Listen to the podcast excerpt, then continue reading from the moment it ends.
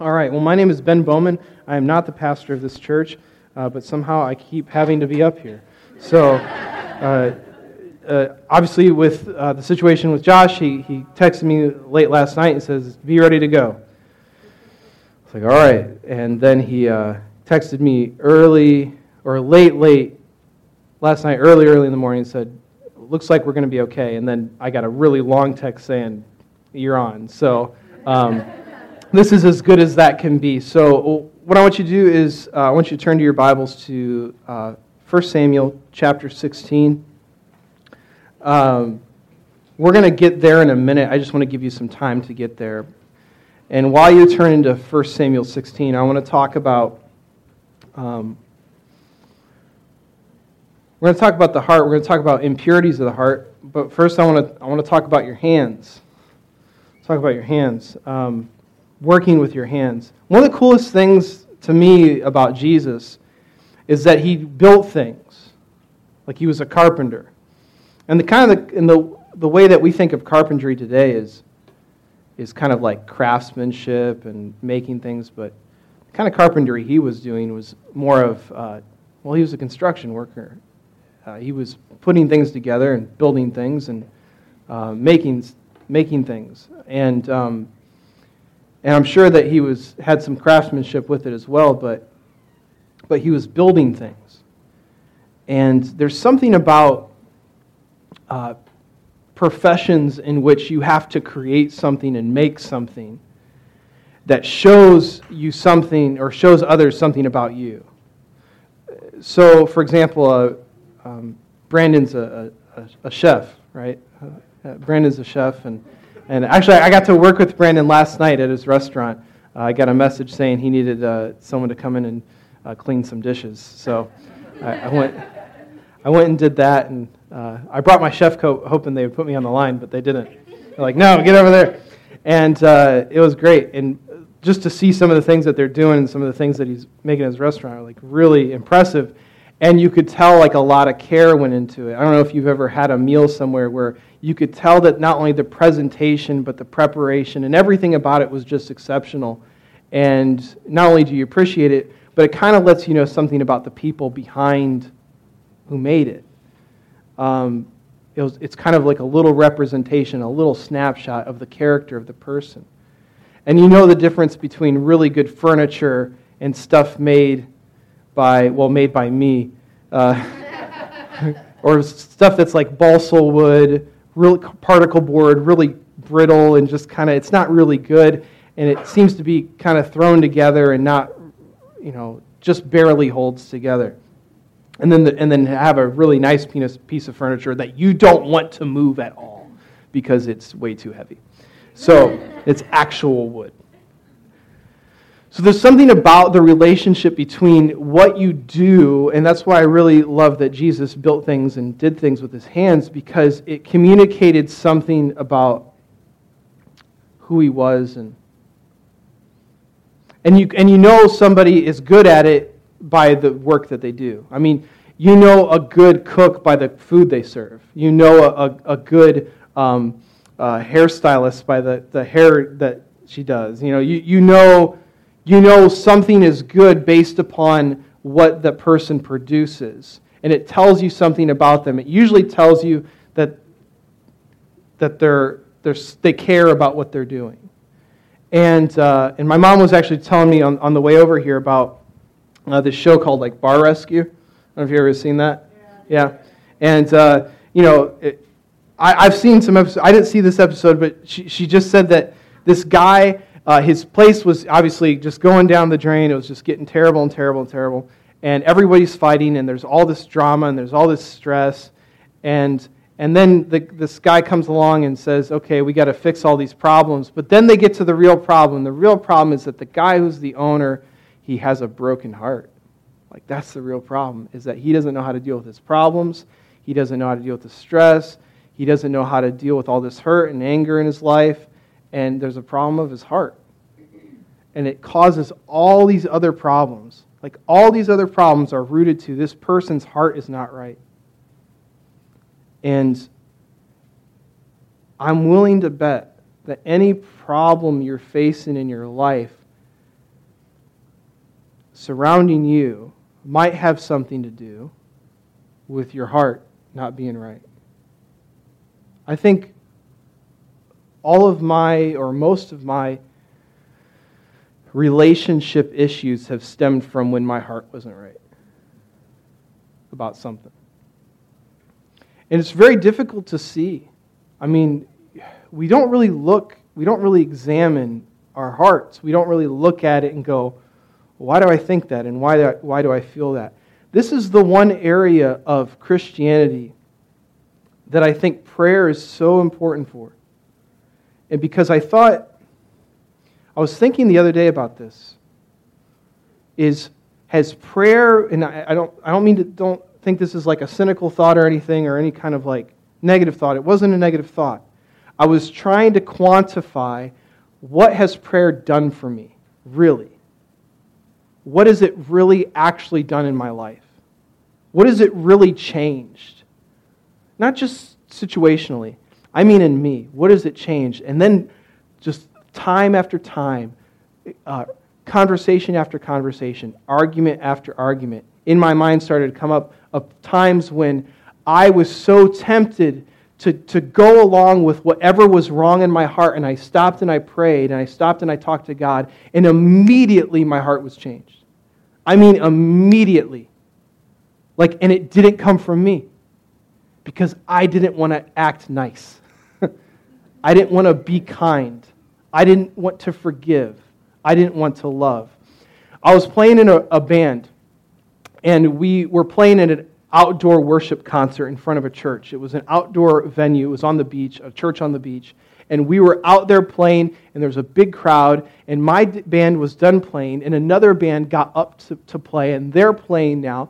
And people are kind of coming by and moving along, and there's a big crowd. And this kid on this bike, actually, it was, it was two, two kids on these bikes. They were probably 18, 19. I say kid now because I'm old. So they're riding along on these bikes and they go, Jesus sucks! And some other horrific things that I can't uh, say in church, I guess. But I can think, I guess. I don't know. I can remember them, but I can't say them. Really bad, really negative, really offensive. Like stuff that if you heard, you'd go, and make, and, and me being me, I got mad. Really mad.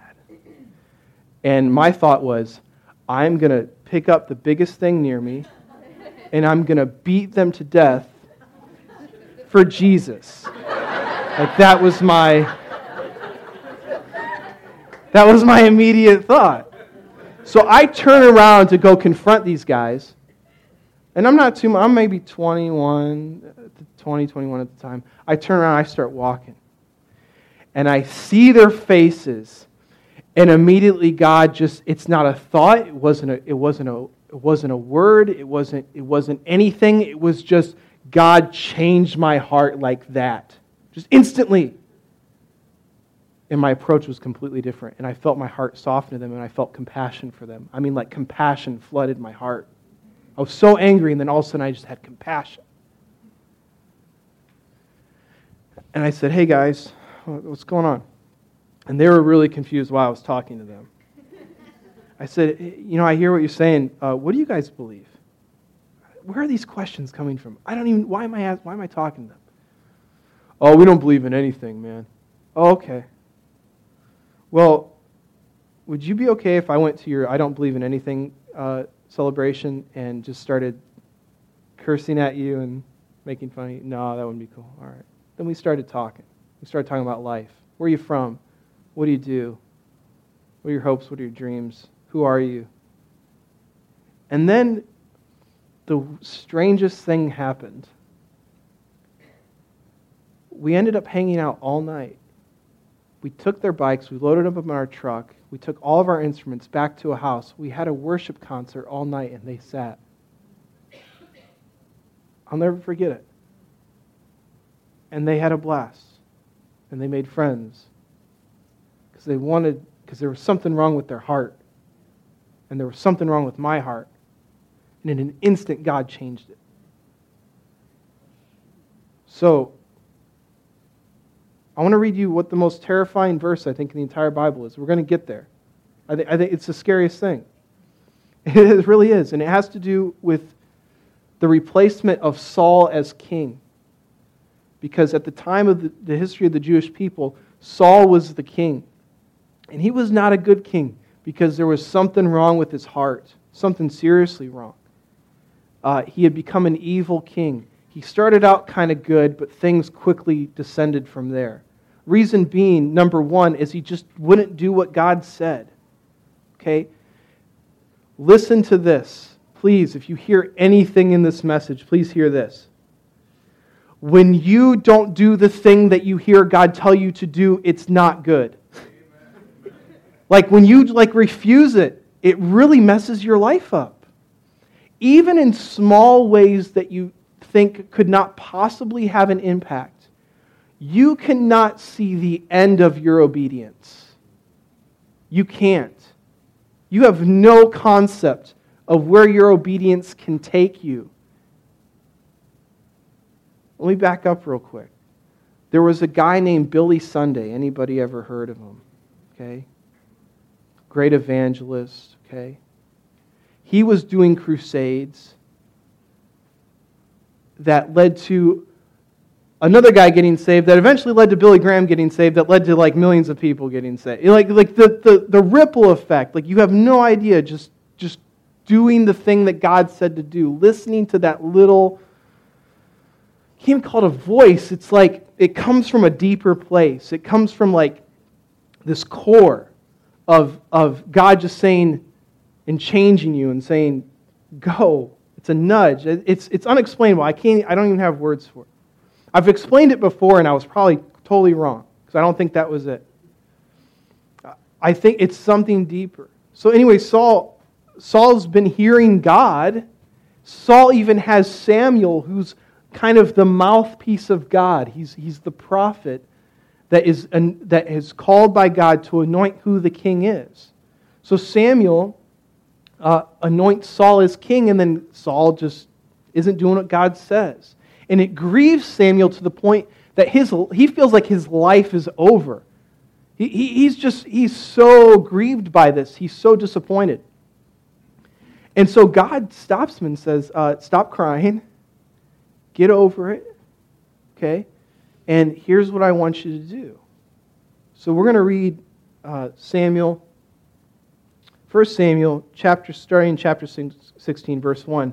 The Lord said to Samuel, how long will you mourn for Saul since I rejected him as king over Israel? So, so God has said he, he's not in anymore. Yeah, he's still the king, technically, but he does not have the blessing of king. You ever known somebody that had the title but didn't have your respect because of who they were? Right? You were saluting the uniform, not the man. You'd much rather salute the man. But We've all known people. I've been that person.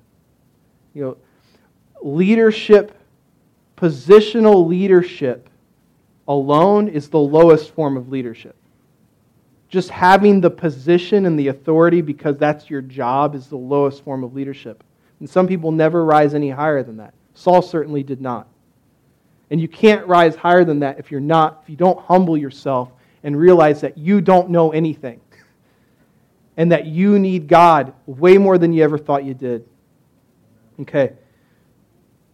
So you rejected him. Fill your horn with oil, and on your way I am sending you to Jesse of Bethlehem. I have chosen one of his sons to be king. Ooh, the foreshadowing begins.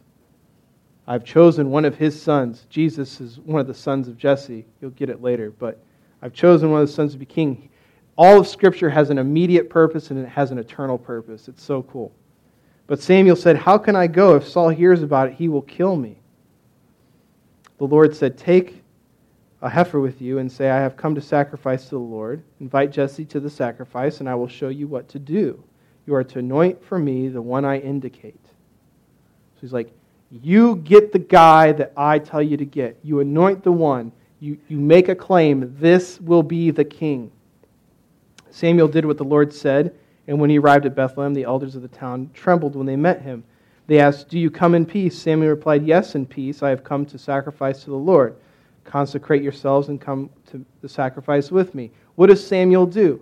Exactly what God said to do. Up until this point, this is really interesting. I think it's really interesting this is put here.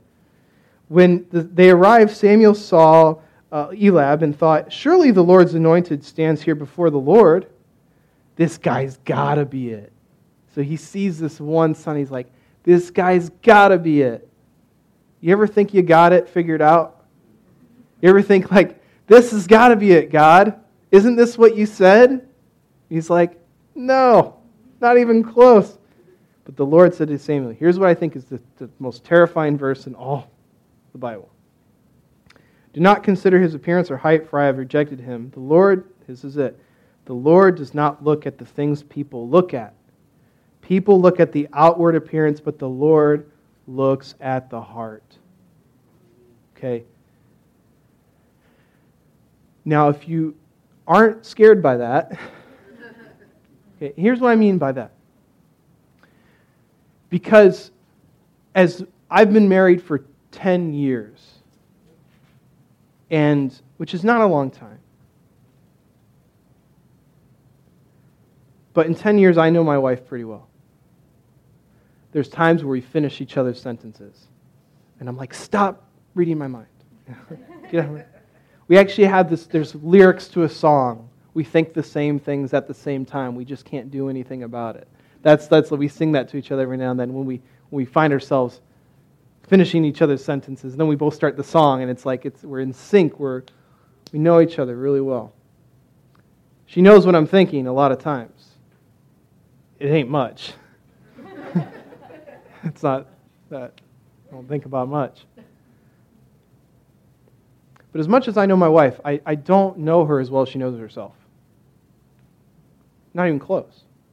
I'll never understand her experiences. I'll never understand life through her eyes. I'll never know what she's really feeling. Uh, men who are not married, listen up. You don't need to understand your wife, you just need to love them. God never said, and you shall understand your wife. He said, he said, he never said that because it's not possible. And not just because she's a woman. Not, but, but that doesn't help. That makes it harder. You, you, get a, you get a group of guys together who don't know each other, just put them in a room, give them no context to why they're there. In five minutes, they're all best friends. Is that the same with women? They will soon try to figure out why they're there and whose fault it is and what needs to be happening. The activity will start. Guys can just sit down. So, here it is you don't, you don't know anybody as well as you know yourself, and nobody knows you as well as you know yourself, but you don't even know yourself as well as God knows you. Like, you don't even really know because you don't see your future. Not only does God know who you are, He knows who you have the potential to be. He knows what lies beyond the next step. And not just the next step, the last step. He sees all of it. And he sees your past way clearer than you do. You cannot believe. Eh, go, go look up how much you have forgotten in life. There's research about this. We don't remember anything. Like in comparison with our experiences and with who we are, we, know, we don't remember much of anything. Now, that's not like an excuse. Honey, I thought you told me. No. I didn't remember, right? But it's, it's true, though. We, have, we don't remember. You don't, do you remember your first day of school? Who remembers it? Do you remember your second day? I don't remember any of I don't remember any of it. I don't remember any of it. But if you think back of important milestone moments that you would think I will never forget this. I don't remember the last diaper I changed of my kids. I should have thrown a party. should have had a big celebration. Don't remember it. The Lord looks at the heart. Okay, so I want to take you to another verse. Go to Matthew, the book of Matthew. Go to chapter 5. And I, And I want to try to wrap this up here. I, I got, oddly enough, I have so much more, and we're not going to get to it all. Okay. Matthew chapter 5, starting in verse 29. I believe this is in the middle of the Beatitudes, or Jesus has just wrapped up the Beatitudes, the blessed are you. At the end of this, starting in verse 29, he says this If your right eye causes you to stumble, gouge it out and throw it away. It is better for you to lose one part of your body than the whole body to be thrown into hell. Okay? Now, let's read the next part, and then I want to talk about this because I think I had this verse wrong. And if your right hand causes you to stumble, cut it off and throw it away. It is better for you to lose one part of your body than the whole body to go into hell. Okay, that seems like really, really harsh. I don't know of anybody, I actually, um, I think I saw somebody that did this, that actually took their eye out, that took this so, so literally. But they're like, okay. Well, let's take that to its conclusion because I think Jesus is actually saying something about the heart here. And that is this If you were to remove every extremity that causes you to sin, what do you have left? What do you have? What are you at that point? If, if the heart is the problem, the man looks at the outward appearance, but the Lord looks at the heart. The heart is deceitful above all things. Who knows how wicked and how terrible it is? Only God. Then you got to cut it out. Literally, remove your heart. I don't see anybody getting in line to do that. Okay, so what does God mean? This is what this is so cool. This is what salvation is. It's a heart transplant. It's literally God saying, I'm removing that heart, I'm putting in a new heart in. I'm cutting out your heart and I'm giving you a new heart. I'm giving you a new life. I'm giving you a new purpose. I'm giving you a, a new standard. I'm giving you a new thing that your life is going to be built on. And because what I build lasts and its quality and it shows the character of who I am. Because what God does with, his hands is a reflection and a representation of the heart that he has. So you, as a, as a human being, are a direct reflection of the heart of God because who you are, who you are is who God created you to be, and you're his craftsmanship. And then, just like him, we're to take our hands and our, and our thoughts and our ideas and our, our life, our daily steps, and we're to consecrate ourselves and to sacrifice. I'm sure the cow that Samuel brought was not just any cow, it was his best. It was his best. What you do, what you produce, is a direct reflection of what you actually are and who you actually are. That is what faith is faith is the manifestation, your faith in God manifests itself in, in what you do. What you actually do. And this is where we need to actually examine our hearts. Because you have to ask the question well, what do I do? What do I really do?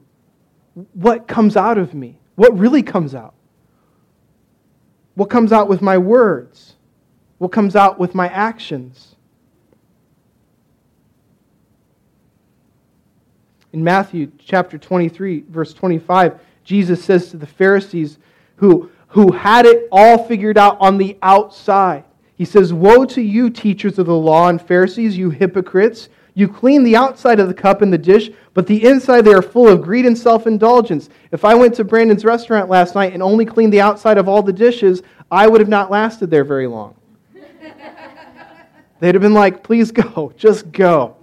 We'd rather not have you here faking it. We'd rather have you really doing it. Jesus was tired of them faking it. It's because they hadn't examined their hearts. They hadn't. And Jesus knew it. Ezekiel 36 26, God makes this promise to Ezekiel. He says, I will give you a new heart and put a new spirit in you. I will remove from you your heart of stone and give you a heart of flesh, living, beating, pumping. If you don't have the heart of God, you're not alive. You're not alive. Salvation is a heart transplant. That's what salvation is. That's what you do when you say, God, I can't do this anymore. I need you to do it. God, I, I don't even trust my own thoughts. I don't even trust who I am. We all need to come to that point of absolute and total utter dependency upon God because we don't have anything figured out as well as we think we do, including your life. Okay, so, so well, how do you do that? Like, what do you do to do that? Well, pray. Pray. And here's the thing about God he, He's so merciful, He's so loving, that just the action of approaching, just the action of just saying, okay, God, what do you have? What do you have for me instead? It's instant. It's instant. You may not know it, you may not feel it, you may not know any changes happening. Let me just tell you if you start seeking God in that kind of way, when, whenever you're up against it and when you're not, when things are good and when things are not, you will start to see real changes, not just in your own life, but in everybody's life around you. Things will start to get better. Anybody have any crazy makers in their life? I cut all of them out of my life. I do. Except me. I'm the biggest crazy maker in my life. Theodore Roosevelt said that if you could kick the person in the pants responsible for your, most of your trouble in your life, you wouldn't be able to sit for a month. it's true. Seek Him. Let Him change your heart. Go to Him. Get the, that, that's the only way to get the impurities out. It's not just the impurities in your heart. Okay? You need a new one. Let's pray. Father God, uh, we thank you for this time together. And Lord, um, I ask that you would help us to do that, to actually do that, to actually change our hearts and, and to replace, God, what sin in the world and, and our own selfishness has filled our hearts up with. It, it, it's astounding to me, God, that, that we do that, that we allow that to happen. But it's, it's, it's who we are and it's the way we're made. So, Father, I ask that you, you change us, make us who you want us to be. Help us to be like you. Help us to be Jesus in our daily lives with everybody we meet. And all God's people said, Amen. Amen.